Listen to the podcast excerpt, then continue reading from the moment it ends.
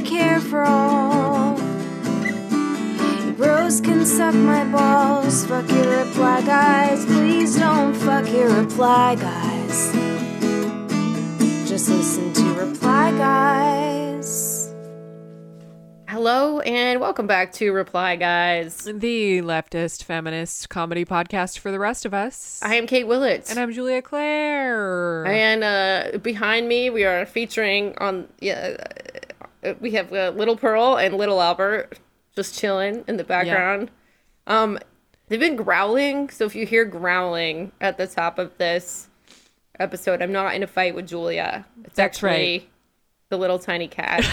um, but I will say that that is how Kate and I fight. yeah, Is a lot of growling. Dude, I'm I'm looking for places to live right now, and uh, one of the places has um, a dog that is living there. I think it would be okay. Like cats and dogs live together, but I just feel like that would be like, I mean, they're just so small. They've barely seen anyone, and that's gonna be, I mean, among other things, an epic prank on them. That like, that "This is gonna be that is gonna be an epic prank. Um, yeah. Wait, why are you moving? Um, eh, just you know, need need a little change. I think, yeah. Um, you know, you moved. People move. I yeah, I I mean I I had lived in the same place for th- for f- four years and I my bedroom was eight and a half by eight and a half feet. That's why. That's a b- good reason to move. That's I remember you- you, were like why your podcasting on your bed. I know. Um, And I was the laughing stock of leftist podcasting because I was basically the internet's men without bed frames. oh my god, what like what were you doing? Did you have a copy of Infinite Jest or something? No, I just was a girl in an eight and a half by eight and a half bedroom who had to podcast on her bed. Well, the thing is, is that's not men don't consider that a red flag. Um, for for all I can tell, is men consider it a red flag if like um, I don't know. Let's say you want them to commit to you or something. You know, they're like, this is a huge red flag. This Mm-hmm. There is extremely clingy. There definitely were a, a few people who thought that my extremely tiny room was a red flag. Uh, there was this one Australian guy that I hooked up with once who commented about how small my room was and then like left in a hurry afterwards. you feel like that was really why? Like, what kind of red blooded man? He was like, is I don't. women. He was like, I just don't want to sleep here, and I was like, all right, man. was was he was he like but that sounds like a situation where maybe he was intensely claustrophobic and that it didn't really have anything to do with like you specifically It's it seemed like he no i don't i mean i don't think it had to do it i think it had to do with my room yeah i i don't know but yeah australians are wild dude i yeah i don't know if i should be talking about this but there's an australian poster some of our listeners will know from Aus- australia. She posts i'm not sure if she's real. I'm not sure i think she's a bot. I, f- I feel like she's one of the most um she is one of the most uh like greatest pieces of performance art of all time. Yeah. Yeah and she was uh she finally like tweeted about me so like for people who are like not brain poison online there's just this australian lady that like posts a lot about um us politics and i was like really trying hard not to like make a dumbass australian joke like why don't you log off and throw another shrimp on the barbie? I know that's probably so hacked to these people now you know, but it is fun to make fun of australians. Even though i love australia i went there for a month for a comedy festival and it was the best. I loved it. Um, but what did she say about you she said that I was having unprotected sex, and I was like, "There is no way that you can know that." Mm-hmm. Yeah. I don't. You don't know what I do. You don't know what kind of protection I use. that's right that's Yeah. also that is just such a swing as a as a diss yeah. I mean, you know, unprotected emotionally, Sure. maybe. Yeah. we advocate for safe sex on this show, just not emotionally. Yeah, you want to, yeah, like use condoms, but you know, honestly, post COVID life, it's still not fully back up to speed. You want to, you know, you want to consider adding a little spice to your life by dating a messy bitch who loves drama, or four of them. I don't know. Yeah, you know, we don't know your life. But I went to a bar with a woman I was dating, and I had some friends there, and the friends that we were meeting up with were also posters. They posted, you know, and uh, they we were all talking about this Australian woman, and she was like, "Who is this?" Which were like the most beautiful words Oh, to, yeah. to my ears. I was like, "Wait a minute! Like, you're not toxic enough to like know about this like online thing, so that's cool." Um, and then I told her about it, and then now she knows about it. And she did one. One, she didn't care at all. It was like, Of course you know she didn't. Of you course know she you didn't. tr- you know when you try to explain something online to like someone that is not online. Yeah, I do it every day with my boyfriend. Really? Uh, he didn't know what a TERF is. He Your didn't- boyfriend didn't know what a TERF is. He didn't know what a TERF is. He didn't know what TLDR means. That is so. That's so. That's like my mom probably knows what TLDR I is. mean, and he gets like he gets touchy about it a little bit. He doesn't like being out of the loop, but I was like, you don't want this life. what what is he doing with his free time? Just, is he like just watch TV, reading books, just doing yeah. Yeah, he just, you know, he has friends that he sees in real life and uh, he just isn't on the internet all day like you and me and yeah, he the I had to really explain to him not only what a TERF is, but like what TERF culture is. I'm curious to hear your take on TERF culture. What's TERF culture? Oh, um, well, it's just like it's kind of like a gender essentialist medical very like narrow Yeah, and there's. It seems like I mean I know there's TERFs all over but the globe. but it is heavily rooted in the United Kingdom. Yeah, there seems to be like a lot of like British. You know, It is. It's like, like, I don't know what's going on on there, but like you know, it's it just seems. I, I feel like I haven't been to England in a few years or Scotland or whatever anywhere in the UK, but like online has made me think that if I visited the United Kingdom at this point, I would just be greeted immediately at the airport by people who are like. Well, how can we enjoy our afternoon tea when there are women who have a penis? Like, Yeah, Yeah. This is what um, Natalie Wynn on ContraPoints is always making up British uh, TERF characters where they're saying these burgeoning men who are trying to go into women's bathrooms, invading our spaces. yeah. Um, but I yeah, I mean it's been this whole thing. I I had to also explain it in the context of the fact that um my boyfriend sent me an article because of a a disagreement we were having and the argument was I mean, I'm sorry, the article was in Quillette. Do you know Quillette? I do know Quillette. Yeah. I mean, so I had he didn't have context for what Quillette is either. And that And for listeners who might not know, Quillette is like a. It's basically like. Quillette is like if the the Devil's Advocate guy were a publication. yeah. It's like well, it's like a libertarian, right? It's it is it's libertarian. It's very like free speech, absolutism. They publish a lot of TERFs. They publish the I mean the article that he sent. My boyfriend and I keep having the same. We only have one argument, and it is about cancel culture. he thinks the cancel culture is what? Um, I don't want to. I don't want to. I don't want to be unfair to him. I don't want to speak for him, but uh, he just thinks that it's a lot more of like a real and dangerous threat than I do. I like. I do think. Uh, yes, I think it exists, obviously, but I don't think of it at like I'm just not going to be made to feel guilty that someone lost one entertainment job, for example, because they repeatedly said shitty things about like really bigoted things rather not just shitty things really bigoted things about a particular group of people uh, or um, in a lot of cases have sexually assaulted or uh, harassed people multiple times. You know we see that a lot in Yeah, I mean it's it's like one of those things that it obviously really like just depends on the context. Like obviously if someone gets fired for like one dumb tweet that they made ten Yeah, years it's ago. so stupid. It's That's- like really different than like a serial rapist getting fired. totally And totally. people want to talk about this like it's all the same thing, but it's like no one thinks that, right you know? But yeah, It's- this is the only argument that he and I.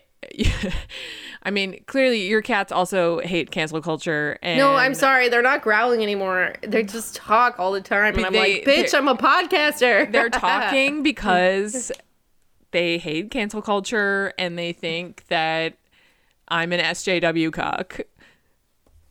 That's all there is to it. I'm Little Pearl. I Little Pearl is canceled, and I am an SJW cock. Uh, so, um, oh my, um, my friend Robbie made up a um a name for our listeners. okay, what is it? There's two um two different options alpha cucks and beta boys i do really like reply guys reply guys um and You know, but when you said alpha cuck, I felt. I'm not gonna lie to you. I felt sexual attraction to this like theoretical person, and I'm like, I think my type is like an alpha cuck. an alpha actually i think that that's really true knowing, your, knowing your dating history i think that's actually 100% on the nose uh, alpha cucks. alpha cucks. Uh, so, you know, the internet isn't all bad. We have fun on the internet with our alpha cucks and our beta boys. Yeah, I mean, okay. Side note: I know that like cock is this like thing that you know, like originally. Okay, so cock I I knew about cocks for a long time because that shit is like so prevalent in um like a Renaissance plays, which is like what I studied at college. I love Renaissance plays. If Renaissance plays, it's like a thing that like you shouldn't even fucking know about unless you're a loser. Like Yeah. honestly, like you know, if you're like some kind of Shakespeare geek or whatever, Were you doing like, Chaucer too? yeah. yeah. Um I studied Renaissance literature because I love that shit because I'm like a fucking theater loser, you Yeah. know? and everyone in those situations is like always calling each other a cuck. Like that was like the the insult that men called each other.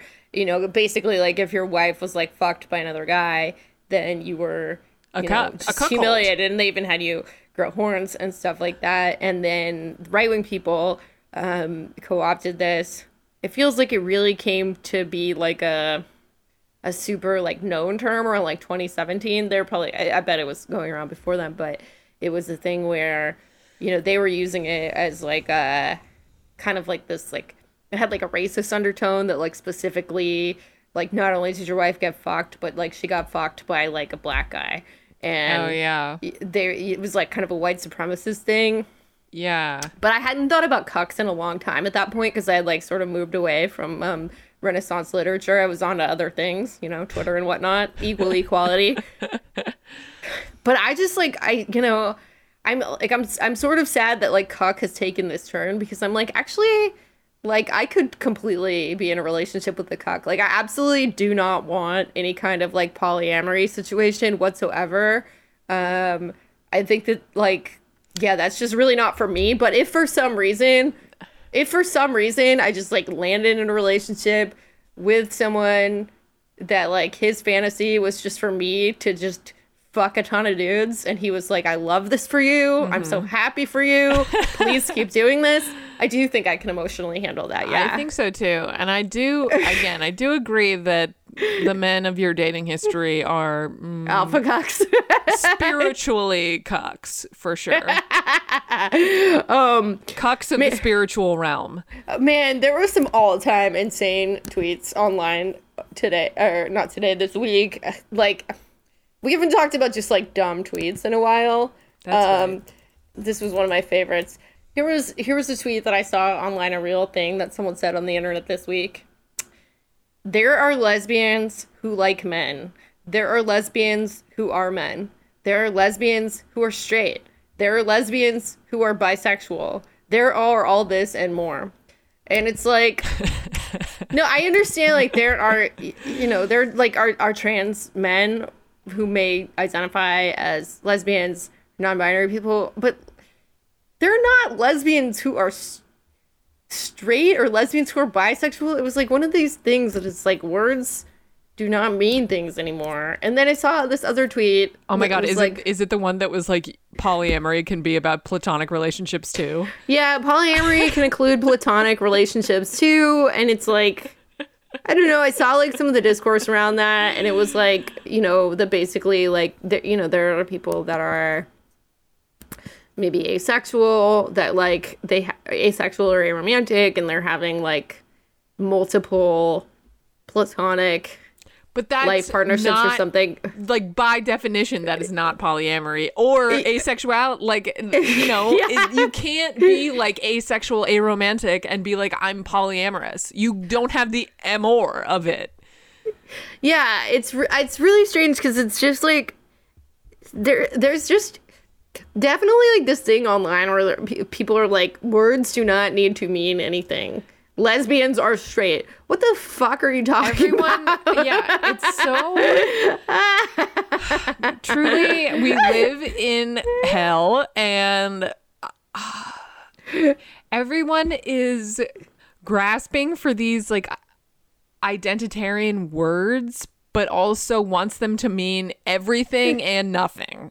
Yeah, I feel like this is the beginning. Like this is this is probably like episode one of us becoming like slowly red pilled. I think so too. no, but it's like I don't know why these people piss me off so much because at the same time it's just like dude like people can do whatever they want, but at the same time it just feels like so annoying to me on a fundamental level that like we have to like invent like weird terms for like just having a friend, which is like the most norming normie experience. Like that's a thing that we can all just share together. Like we Like, everybody it's has a friend. Yeah. You know? yeah. It's this thing where that the internet does a lot of times where that people try to pathologize just normal parts of being a person.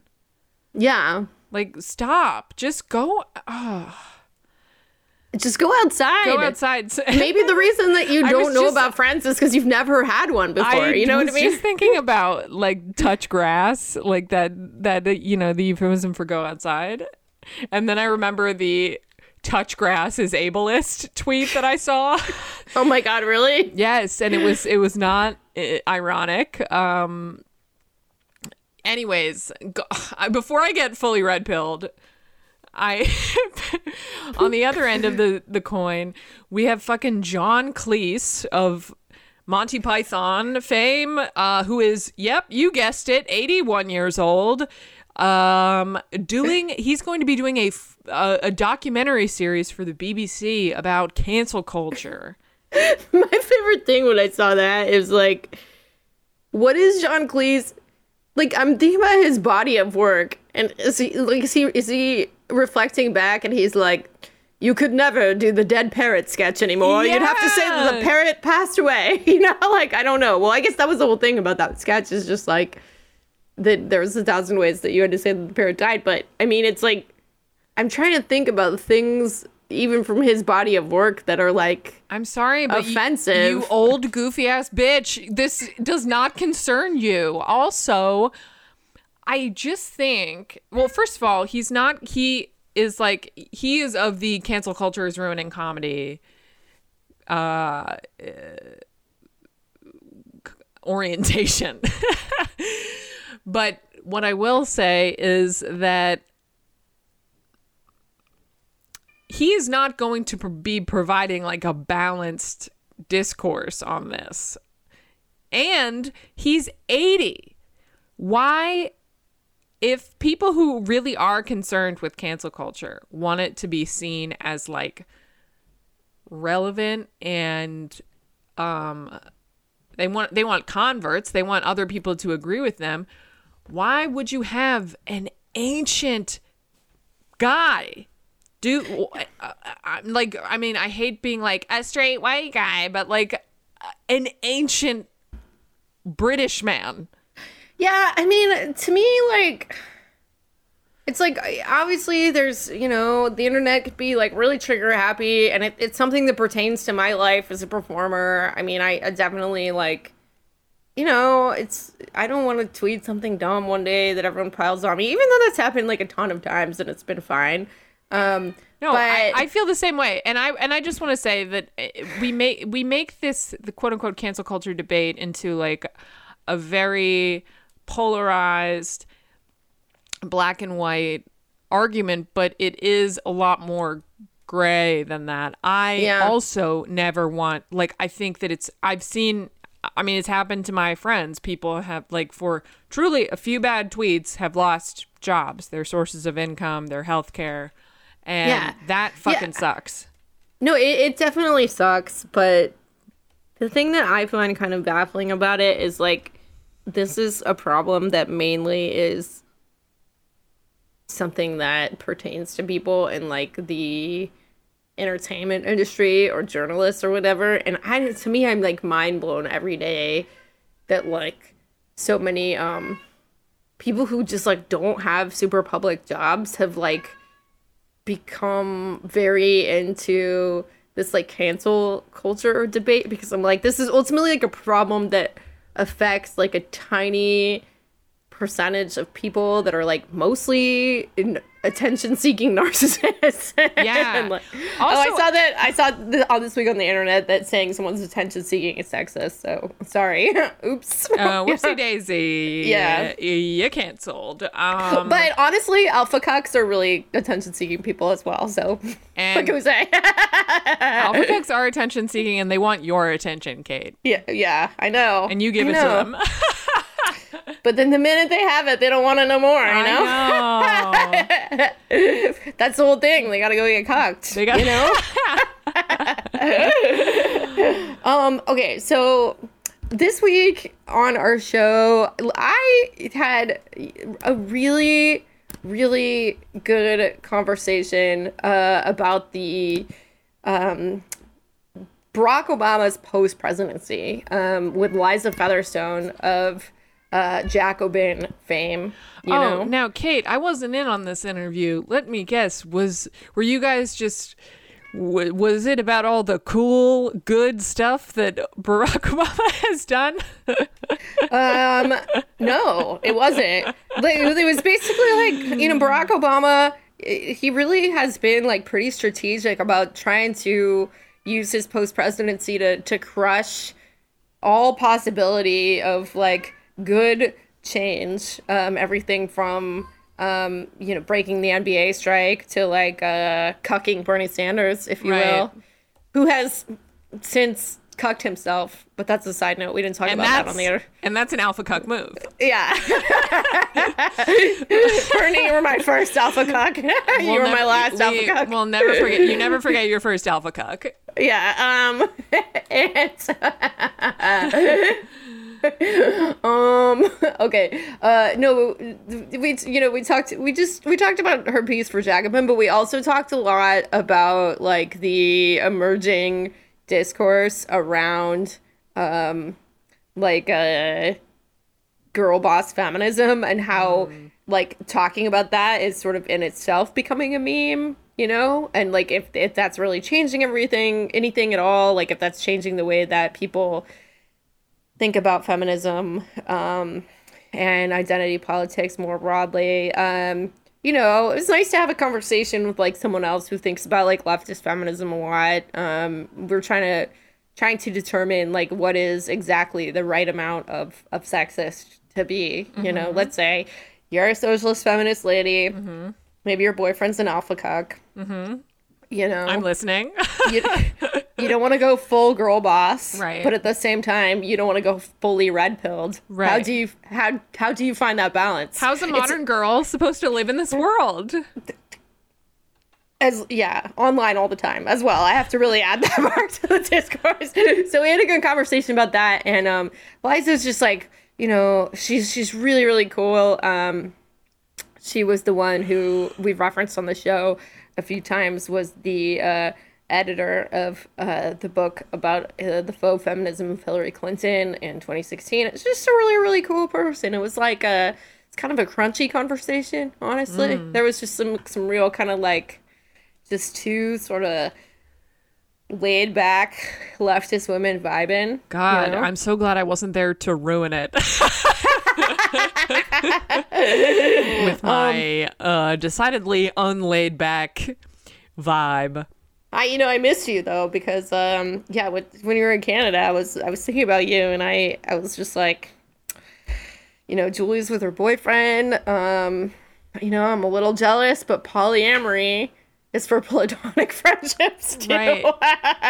Right. Um, yeah some lesbians are straight Some lesbians are straight. Some friends are in polyamorous relationships. yeah yeah side note I don't know I'm not becoming red pilled but I do feel myself like becoming trad. I'm trying not to. I'm trying to fight it in myself, but I, I do like I feel like I'm I'm not really going to do this, but I am starting to see the appeal. Like first of all, being like pro uh, LGBT equality rights, all that. It's, it's a cornerstone of my politics. But I do mean when it comes to like people trying to get me to do sex things with them, specifically, you know, the various uh, unicorn hunters, married men try to fuck me. I do think that there would be something pretty cool about being religious. That when like a guy is like, "Hey, will you please suck my dick and eat out my wife?" If I could just respond to him and be like, "That's actually against God," you know? Like it's just, it just it feels like not enough to be like, um, this just isn't really my thing. I'm sorry. Like I want to be able to say I do think that you will burn for this. like there would be I understand why people do it. You know what I mean? Like you, it just it's much less satisfying to just be like, yeah, this just isn't really my personal vibe. I'm sorry. Typical. yeah, that's uh, that's that's the only way to do it. Typical men only respecting uh, a woman's choice when she's involved with another man. Uh, Yeah. In this case, God. yeah, yeah, that's very true. Um, I have a boyfriend. His name is God. I have a boyfriend. His name is Jesus Christ.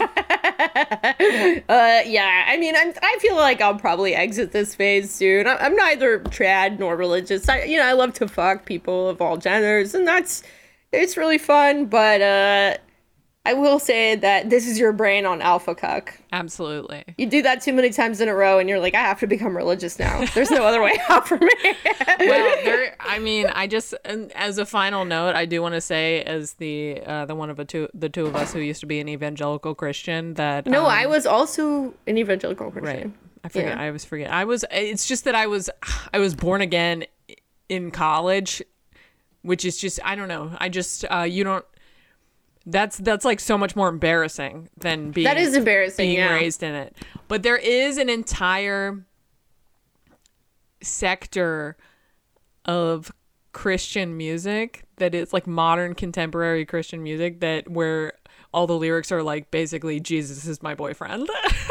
Oh yeah, no, I've heard that shit. And then there's like there's like a lot. I feel like when I was growing up, there's like a lot of Christian like Nickelback. Oh, people. I can't tell you what the lyrics are because the songs are like Jesus. yeah, the songs are bad. I'm sorry. Get better music.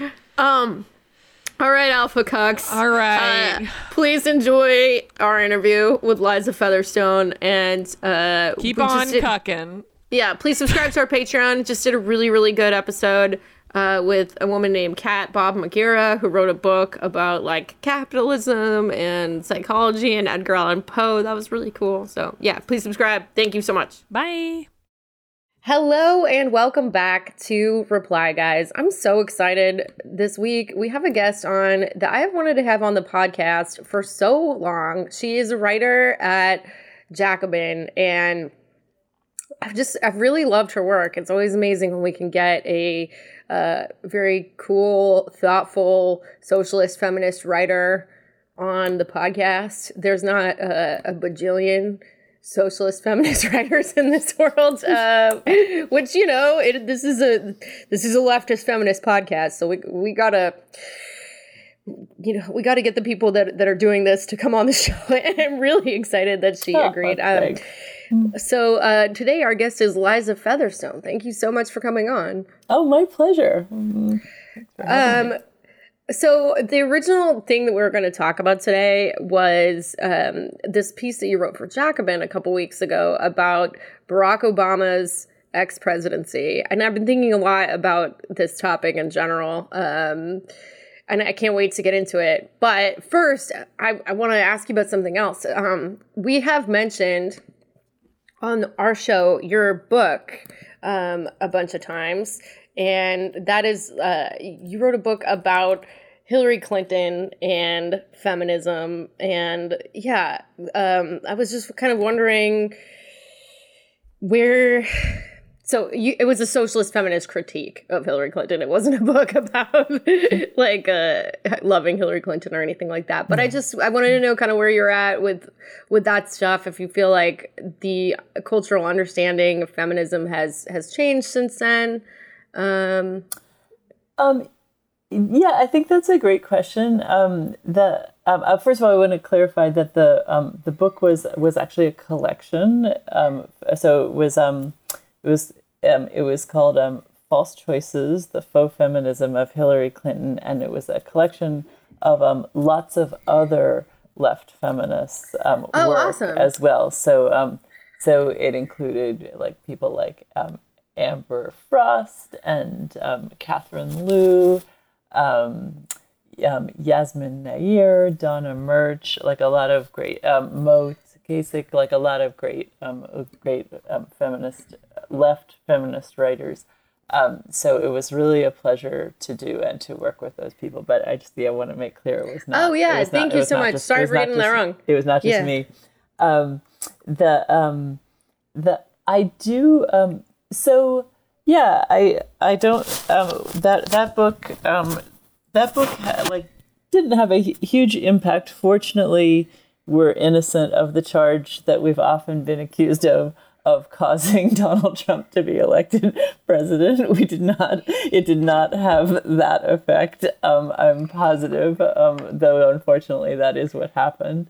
Um, the um, I um, I think um, I think we contributed modestly to something that was already happening, which was an increased skepticism of of neoliberalism and its um, moral claims around identity politics, like its its moral claims to um, um, to anti-racism and anti-sexism, um, and um, and and to um, a more liberated world. Um, I think we've we've seen that neoliberal politics absolutely does not create that more liberal, uh, more liberated world, and in fact creates a um, a rather bleak landscape for precisely um, the people um, that um, anti-racism and um, feminism and so forth are supposed to be protecting. So, so, so for you know, for women and people of color at all, I, I think, um, I, I think it has become, um, um, so I think that you know, um, with the with the growth of um, leftist movements and socialist movements um, fighting on um, on very materialist issues, um, and um, you know with and you know more orga- workers organizing their workplaces and so forth. I think we have, I think we are seeing a kind of leftism that can counter that that that that neoliberal identity politics that we were taking on in false choices, um, and um, you know, and and and that's and that's a good thing. I think we're also seeing though that um, you know they're they're certainly still trying to make those um, same claims. You know, and um, and in and in some cases succeeding. I mean, New York City just um, um, el- elected a a very centrist black mayor um, who was certainly um, weaponizing anti-racism um, against the left. Um, you know, just as Hillary Clinton um, weaponized feminism against the left, um, and and you know, so so so it's so I think we're certainly seeing that that political problem hasn't gone away.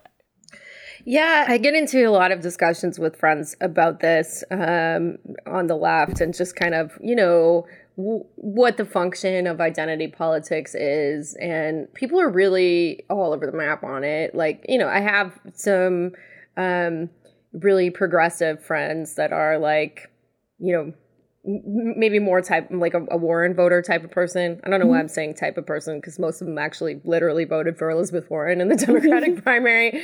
And, you know, like I don't think that the impulse to want to not have, you know, an all male government or an all white government, like that's that's a good impulse. It's sure. something that I think that people should be thinking about. And yeah. then, you know, kind of on the other extreme you'll see people that you know maybe uh, to them like kind of the around like I don't know, for example, like the kind of dirtbag left aesthetic that is like, no, we like really um not only should we not um care about identity politics, but we're actually gonna like bring new people in by being kind of deliberately offensive um mm-hmm. about it, you know, at least in a humorous way. Mm-hmm but my own feeling at this point is that like you know to to anybody who is not online for like 23 hours a day like me and my friends like this is not something that this is not a thing that people are really thinking about a lot you know? I agree. Yeah, yeah i totally agree. Um i would say i think that the i i think that the the centrist claims um, to anti-racism and anti-sexism, and have a lot. Um, I I, sh- I, I would I would actually uh, say that a lot has changed since 2015 when we put 2015 2016 when we did this book because um, I mean now that there um, there really is a democratic socialist movement of some sort um, in the United States. Um, you know, now that like we um, we have things that we fight for. We don't just have the Bernie Sanders campaign, you know, I mean, which was very nascent at that time. Um, you know, I, I think um, I, I think that it's it, it's it is is is certainly very um, difficult for the centrists to claim that they're the only people fighting for marginalized people you know yeah like and i think that um and, and even their claims to um, represent women of people in color, uh, of women and people of color are are really um, in- increasingly dubious. I mean, we've seen that um, you know the the the um, the women and you know people of color um, like recently elected to Congress um, who are leftists. I mean, you know, like all of the squad, Alexandria Ocasio Cortez, um, um, Ilhan Omar. I mean, so even if we're talking about, you know, national politics, like not just sort of, you know, um, the you know hundreds of hundred, not just the hundred thousand members of DSA, you know, but like even if we're talking about national politics, um, the socialists are really represent the elected uh, officials um, that um, that are um, sort of that are sort of now championing socialist or leftist politics um, are the ones representing the diversity of this country and yeah. the women of this country. You know, I mean, and um, and you know when they run against white males, um, their um, their opponents are the ones supported by the establishment Democrats. So it's very yeah. difficult, I think, for um, for centrism to continue to maintain the moral high ground um, on the very worthy issues of oh yeah. fight, of Although, fighting, of I fighting mean, racism and sexism. You know and people, they, they will continue to try and they yeah. continue to have some like you know people people do continue to believe them but i mean it's it's just obviously not true. You know and yeah. yeah it's it's like the level to which like people will bend and twist to mm-hmm. make the like um, centrists are the ones that are good on um, any identity related issue. It's it's really wild. I mean, during the primary this uh, in 2020, um, I and like several other people I know were called racist for not supporting Joe Biden, which it's like he's literally a white guy. He is the author of one of the like most racist pieces of legislation in you know modern history. Um, and uh, you know, but it was it was very much like the like well, actually, a lot of black people voted for him, so you know he's uh obviously he's the choice right? And i i think i feel i mean obviously i don't think that it's racist to not uh, have been excited about joe biden. I mean that's it's, it's a pretty ridiculous claim. Um, it's like one of those things that like just even as you say it like you just you just listen to it and you think well why would anybody think that? You know? yeah. I mean i am starting to see some people like push back on stuff. Like i remember when Dianne Morales was uh like she was caught union busting in her own campaign she tweeted something like about people getting mad at her and were basically like would a white woman ever be held to this standard? And it's like i'm sorry but you know you're not going to make union busting woke. Like if, if you mm-hmm. are the leftmost candidate then your base of people who would probably vote for you they're going to care about labor issues like you know and i, I so it's like it doesn't work all the time but it does work a lot and and by work i mean like the weaponization of identity politics in this way and i think it frustrates me as a socialist feminist because you know, like uh, about maybe half the time when I meet people who agree with me that it's bad to weaponize identity politics, the next thing that comes out of their mouth is like amazingly sexist or.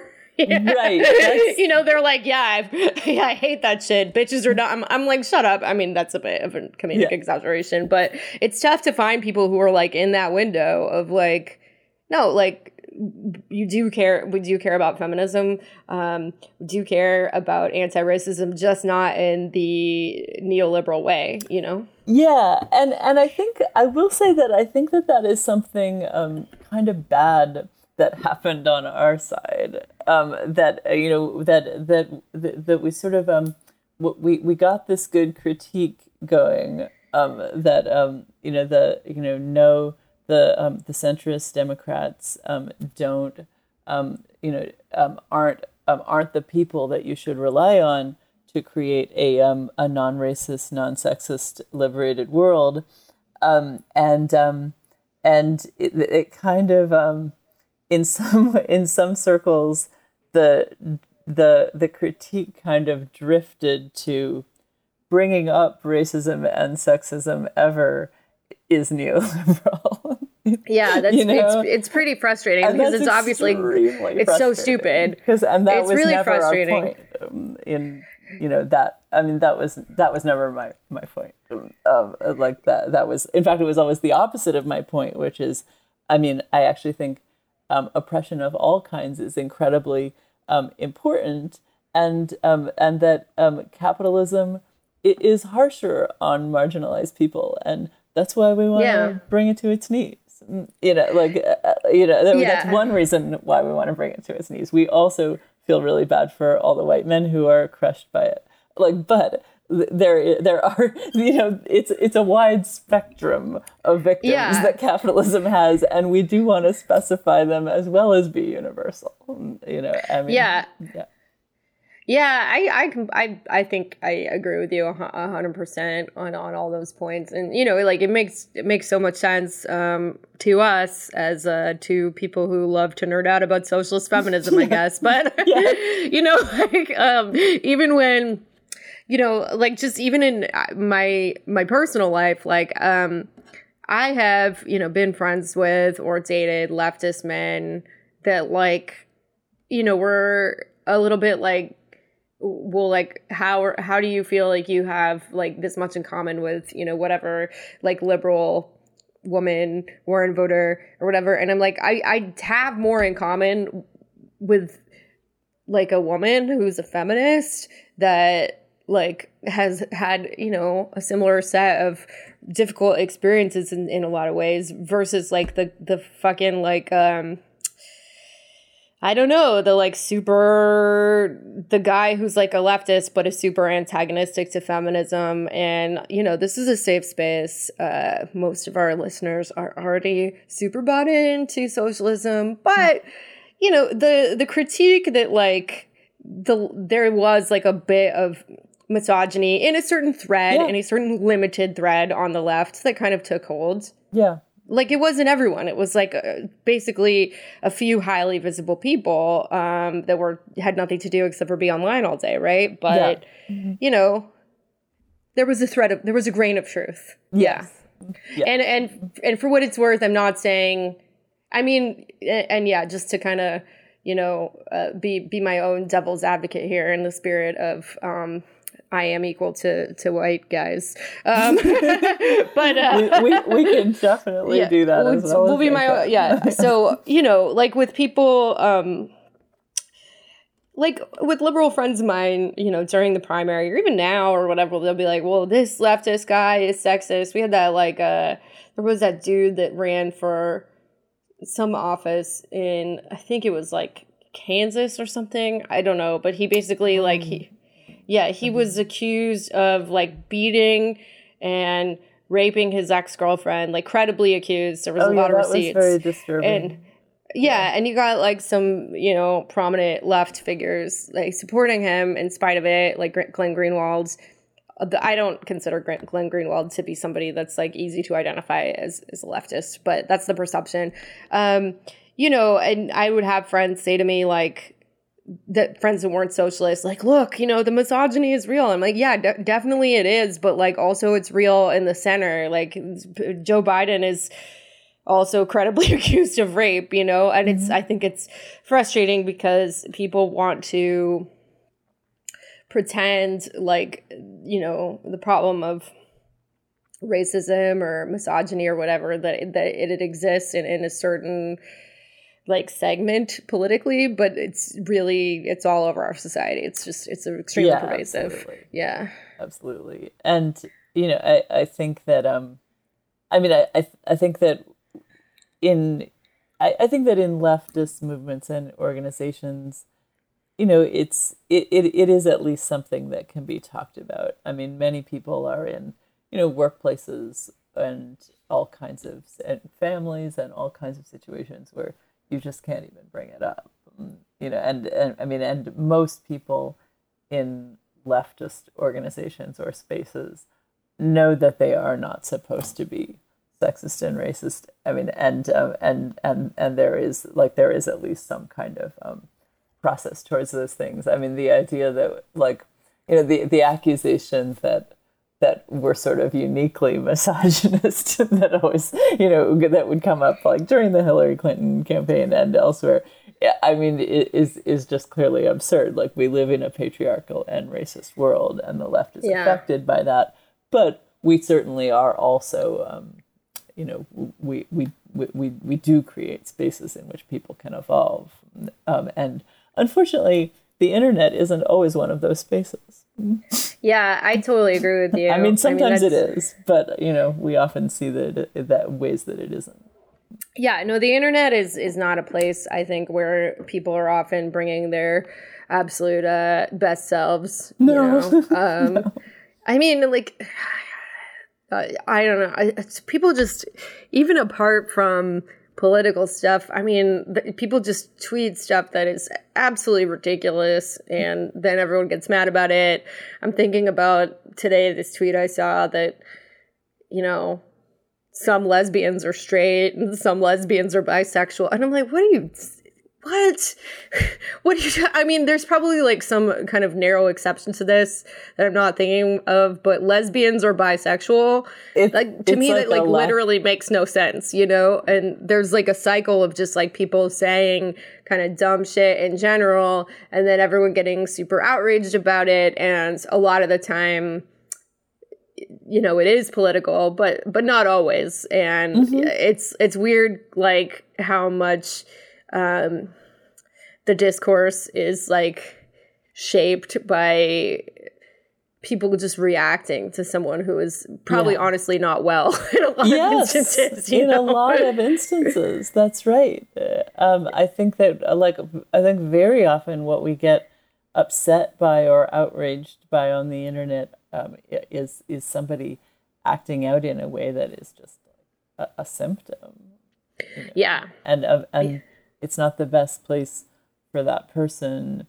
to get the help they need. Um, and but it's also, you know, it doesn't help for everyone to react to it. No, it really doesn't.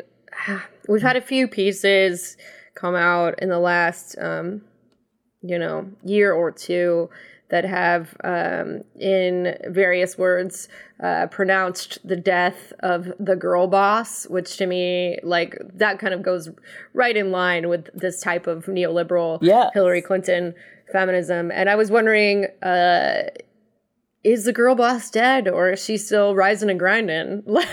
yeah um i love i i think that that kind of critique it, like is exactly um you know that's that that, that, that that's I, I I think that that's a, a great example of of culturally um how um the critique of of, of Hillary Clinton type faux feminism um is becoming a bit more mainstream.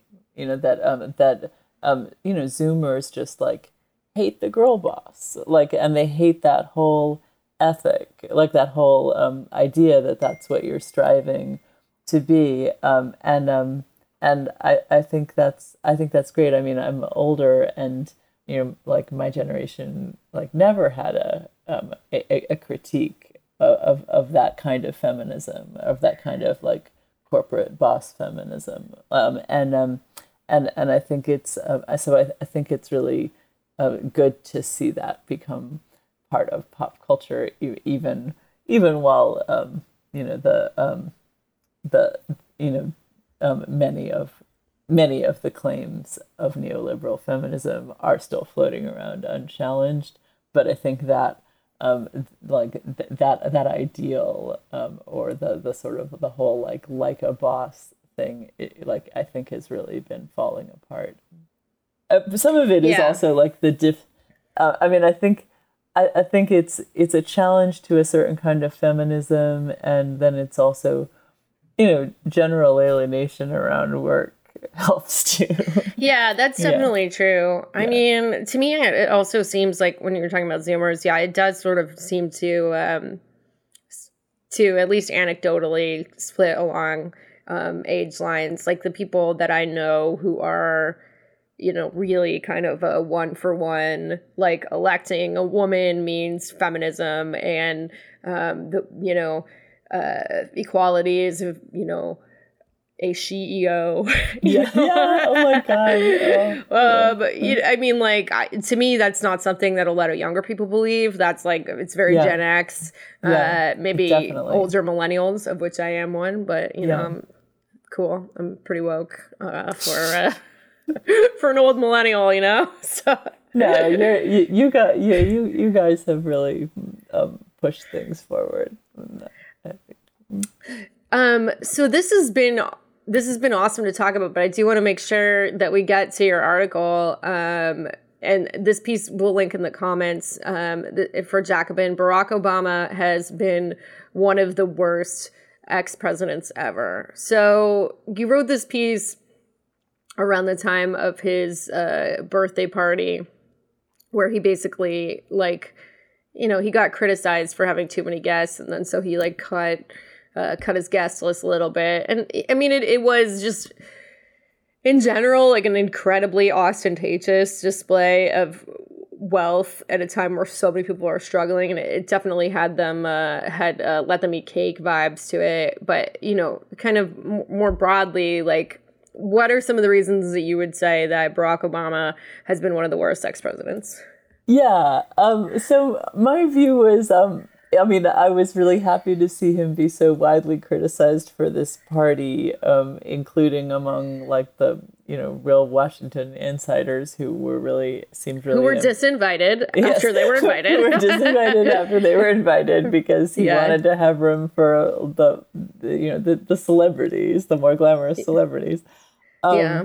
So, I you know, um, but um, but I guess um, I wrote the piece because I felt like it was really just the, the like the grossness and grotesqueness of this party was um, both was was was symptomatic of of you know of what is so terrible about Obama as an ex president, while at the same time it was really just the tip of the iceberg. Like like he he's just been so um, comprehensively lacking in public spiritedness um, as as an ex president, and um, and you know some of the things are like just if you think about if you think about just the pervasiveness of um, really terrible, um, extreme problems that our society has been facing um, in the last few years since he left office. I mean, we had we had Trump as president, which is like was an an awful symptom of of, of, of just of real um, malaise, um, of which white supremacy is a part, but only one part. Um, it, we've had we have like dramatically worsening climate change. We have like a severe housing crisis even before COVID 19. We've had COVID 19. I mean, we've had just so many, just uh, like so many problems. And, um, and so in that, in this dystopian landscape, we think, okay, who has a lot of moral authority and what have they done with it? Barack Obama is somebody who has a lot of respect, is well respected, and has a lot of moral authority among the general public. And what has he done with it? Um, well, um, when um, um, when um, NBA when basketball players got really concerned about um, police brutality um, affecting um, black communities, when r- right after um, Jacob Blake was um, shot and killed seven times in front of his children, the NBA players were like, maybe we should use our visibility and privilege to do something, you know, and like, and also, and also, um, kind of give back since many of us come from black communities, um, and um, and so, and they were, cons- and they considered going on strike, um, and um, and using their labor power as well as their you know celebrity visibility. Um, and um, Obama intervened. He talked to LeBron James. He talked to the head of the players' union, and um, and um, and told them to get back on the court. So their their brief walkout was was not a strike at all. Um, Yeah, but, um, but just, that was a just kind that of was a jaw dropping moment too to find out that Obama that Obama did that. I mean, it was just like it was.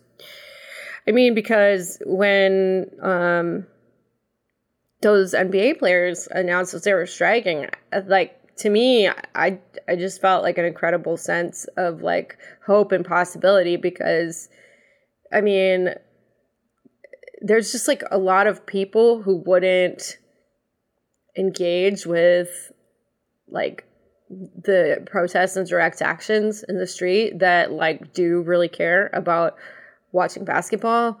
And it just it, to me it seemed like okay this can maybe really actually move something. And then the fact that obama was the one who went out of his way to make sure that that doesn't happen.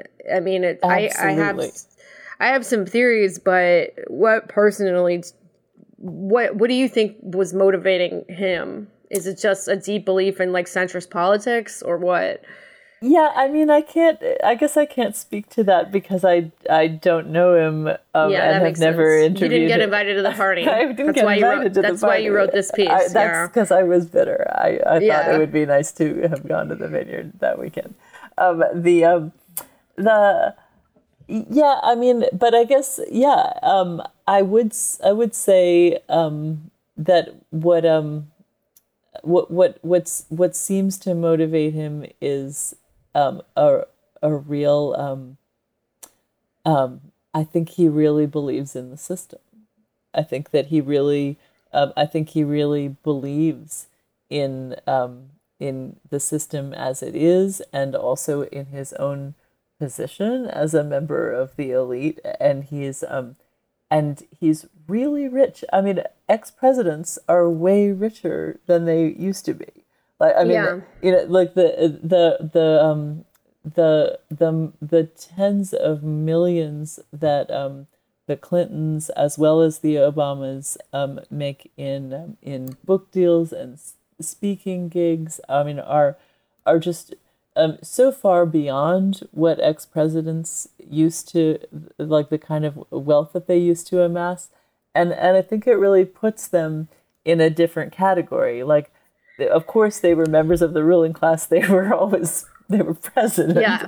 um, Yeah. But, but it puts them not only in the category of like of people who are viewed as sort of um, you know part of part of the group that runs society but it, like it, it it puts it really makes them identify with the super rich um, Yeah. and those are the people that don't want anything to change they do not want workers using their power um, like to um, to um, fundamentally change society they don't want to encourage mass protests in the street they don't want to do any of the things that the players were thinking about doing in that moment Yeah. you know and Yeah. and it was a very powerful and threatening moment because it was like when Colin Kaepernick took a knee um, except that at that moment that moment was not accompanied by mass insurrection in the street um, Yeah. um, I mean that was um, that was uh, um, a, he, um, Colin Kaepernick and a few other players on various um, on various teams kneeling in solidarity with him, and many fans joined in as well. And and it was a, I mean, that was a beautiful and educating moment for um, for the public, but it was not um, a moment of insurrection and disruption in, Yes. in, in the way um, in in the way that that um, um, that, that that last summer's protests and um, and that moment where the where the NBA players were thinking of going on strike was a moment of insurrection, and um, and I think that that's you know um, Barack Obama um, you know knows that it's his job to um, nourish the status quo, um, but it's a job he eagerly signs up for. Mm, you know, and um, and, Yeah. I, and I think that he really um, believes in it because he's got plenty of money. He could do whatever he wants. you know, And he mostly is. He's like building this house in Hawaii and he's doing Netflix deals and he's Yeah. hanging out with Chrissy Teigen. exactly. You know, and like most of the time, he's not politically intervening at all. He's just hanging except out to on put his thumb on the scale to crush any real possibility of change. And- Exactly. when you he know, when he takes to- time out from hanging out on Richard Branson's yacht is when is to crush um, any kind of serious movement for social change. So, Yeah. Yeah. So- and you know, I, uh, listeners of this show will will certainly be familiar with uh, his his meddling in the Democratic primary. But um, can you give us like a, a little bit of an overview of um, how he really took active steps to s- sabotage whatever chance Bernie Sanders had? Yeah.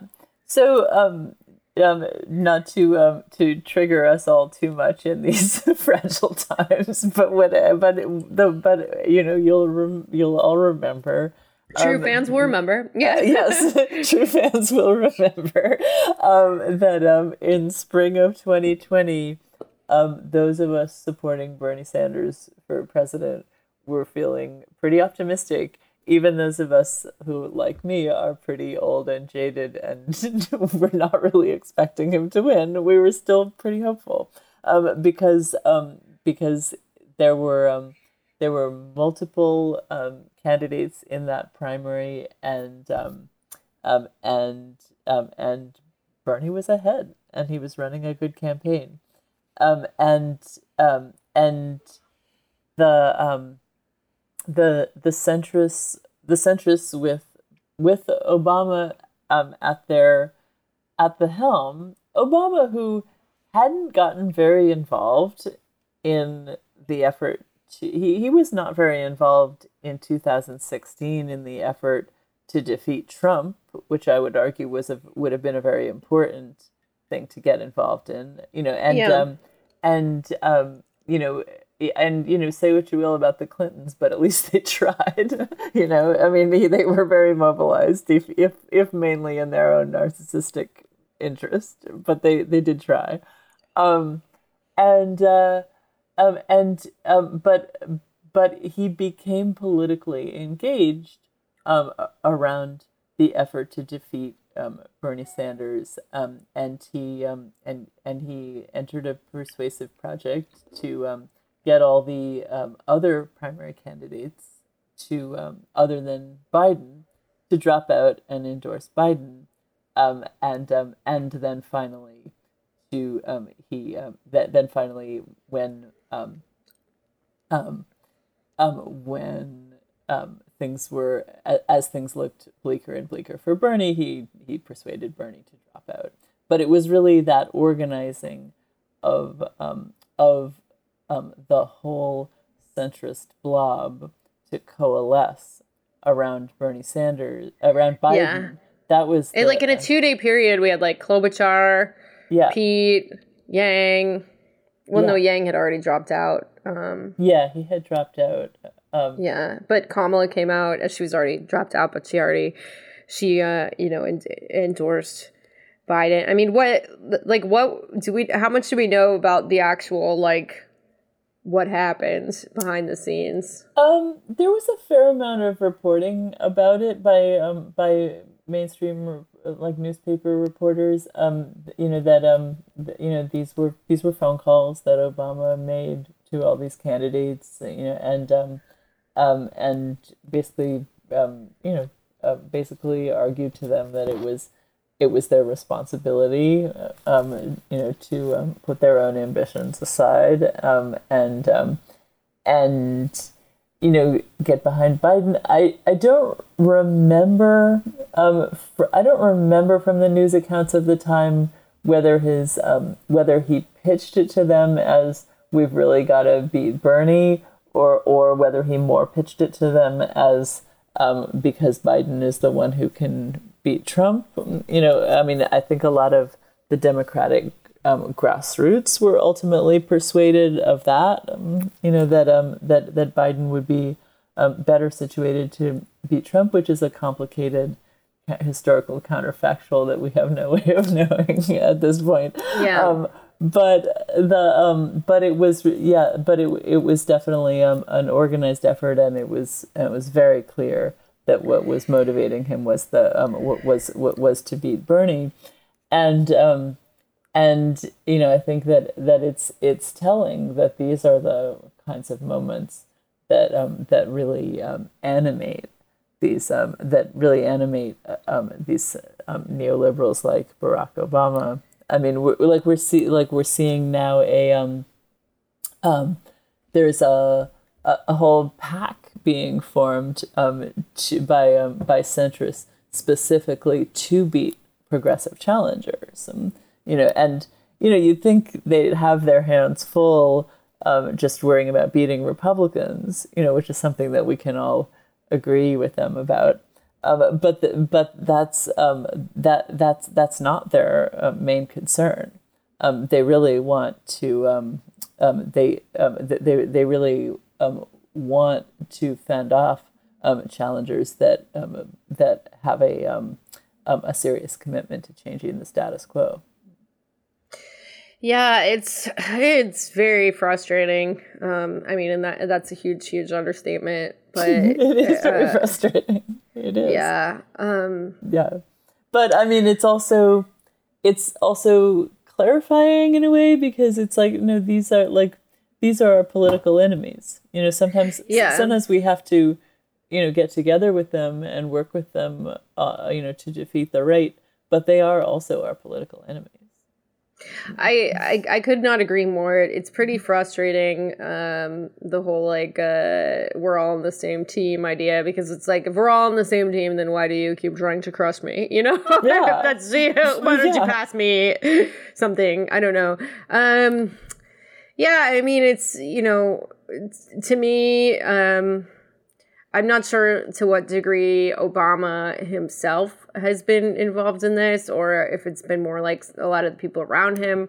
Um, but like this, uh, preserving the status quo um, is it very much comes up around healthcare and that we have to preserve Obamacare.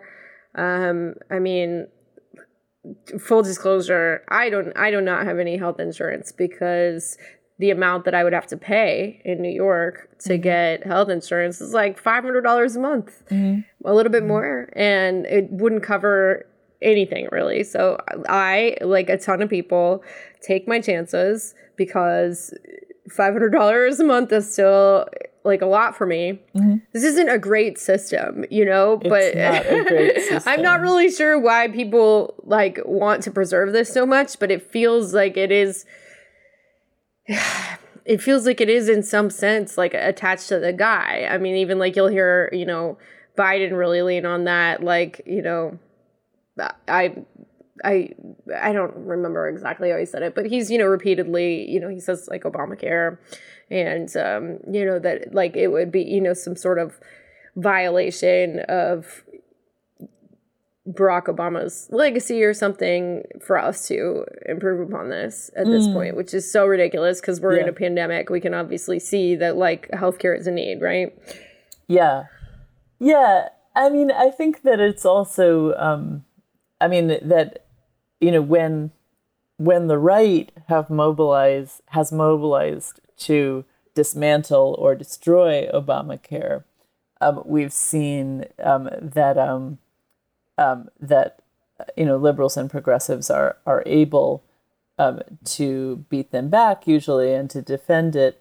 Um, and part of the reason for that is um, we're not necessarily like we haven't yet been strong enough to um, to um, defeat the um, to defeat the right and um, and win healthcare victories on our own. We're, we're always able to defend Obamacare because the insurance companies love it. You Yeah. know? So um, so it's like it's always like like it's a winnable victory you know like it's always it's always something that uh, like you know and and then and then we can you know and then the democrats get to say see like we we saved healthcare for all these uninsured children and you know you know all these there are all these like categories of people that um that that do um that do rely on obamacare and and benefit from it.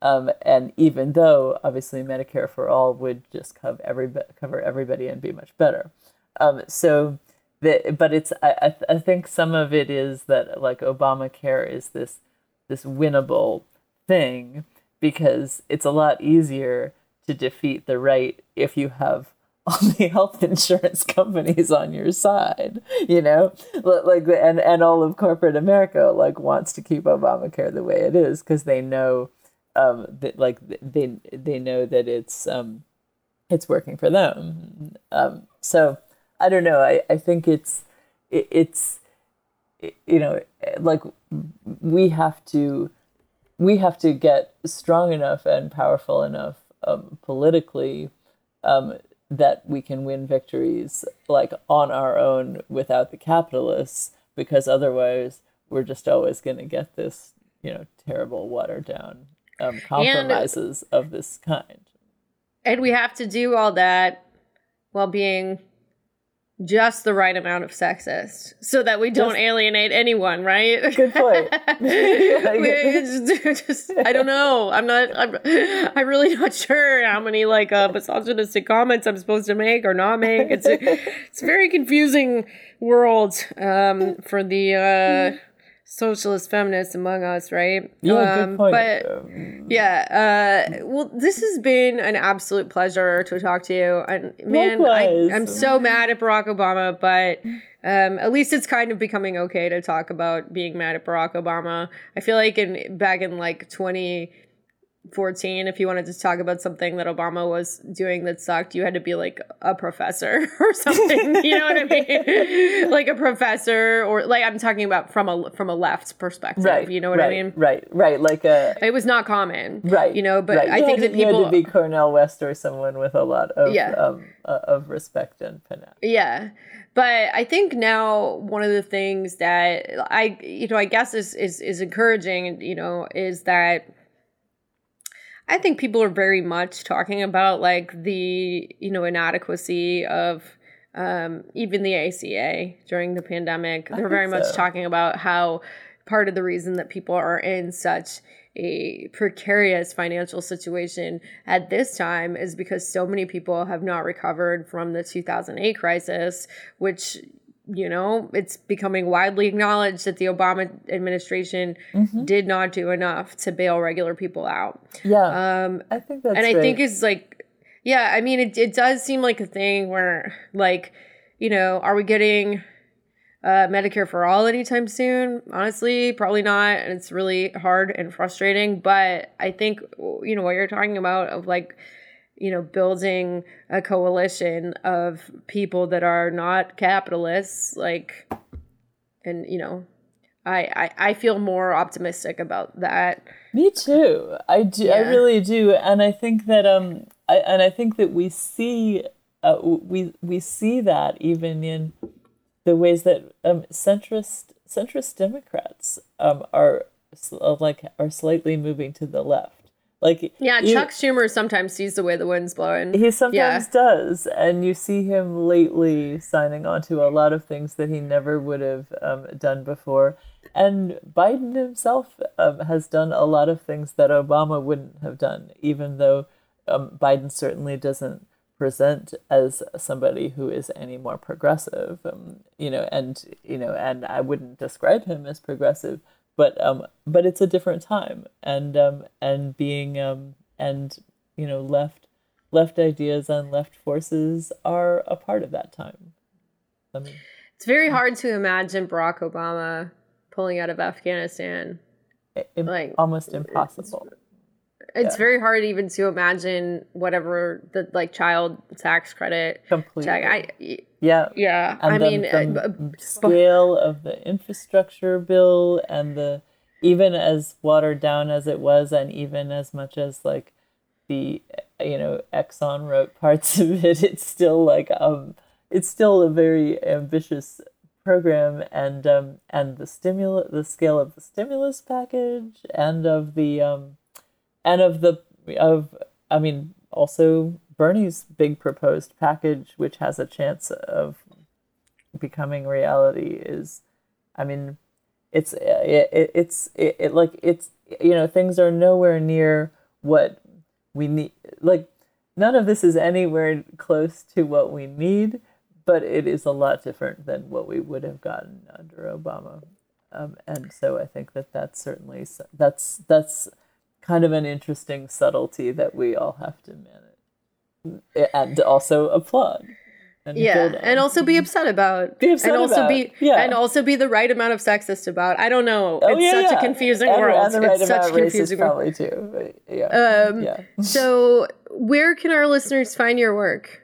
So um, I write very regularly for Jacobin, um, and um, and I also write very regularly for the New Republic, um, and um, and quite frequently for the Nation as well.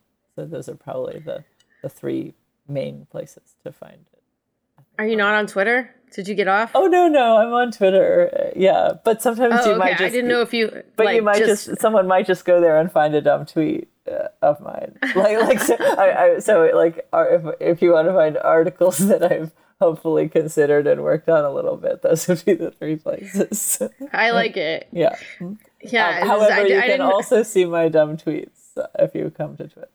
I'm sorry if you were actually the person that tweeted about bisexual lesbians today. I didn't mean I, to. I, I wasn't. I, I wasn't. Though um, as a bi- as a bisexual, maybe I should consider it. I'm also bisexual. Today, someone was tweeting about how it's polyamorous to have platonic friends. I don't know what's going on with the kids on there. Oh, I don't know. The kids are uh, um the kids are all kinds of inventive with the category. All right.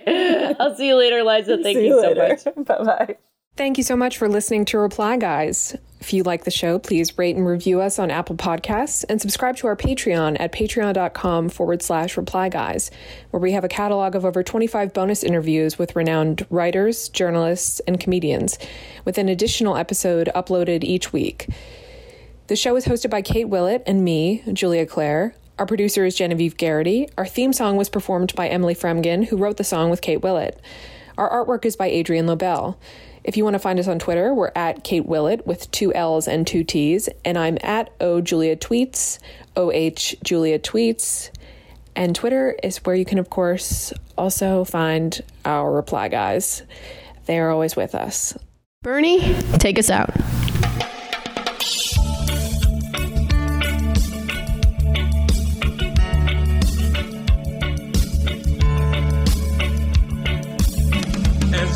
Went walking that ribbon of highway, I saw above me that endless skyway. I saw below me that golden valley. This land was made for you and me. This land is yours.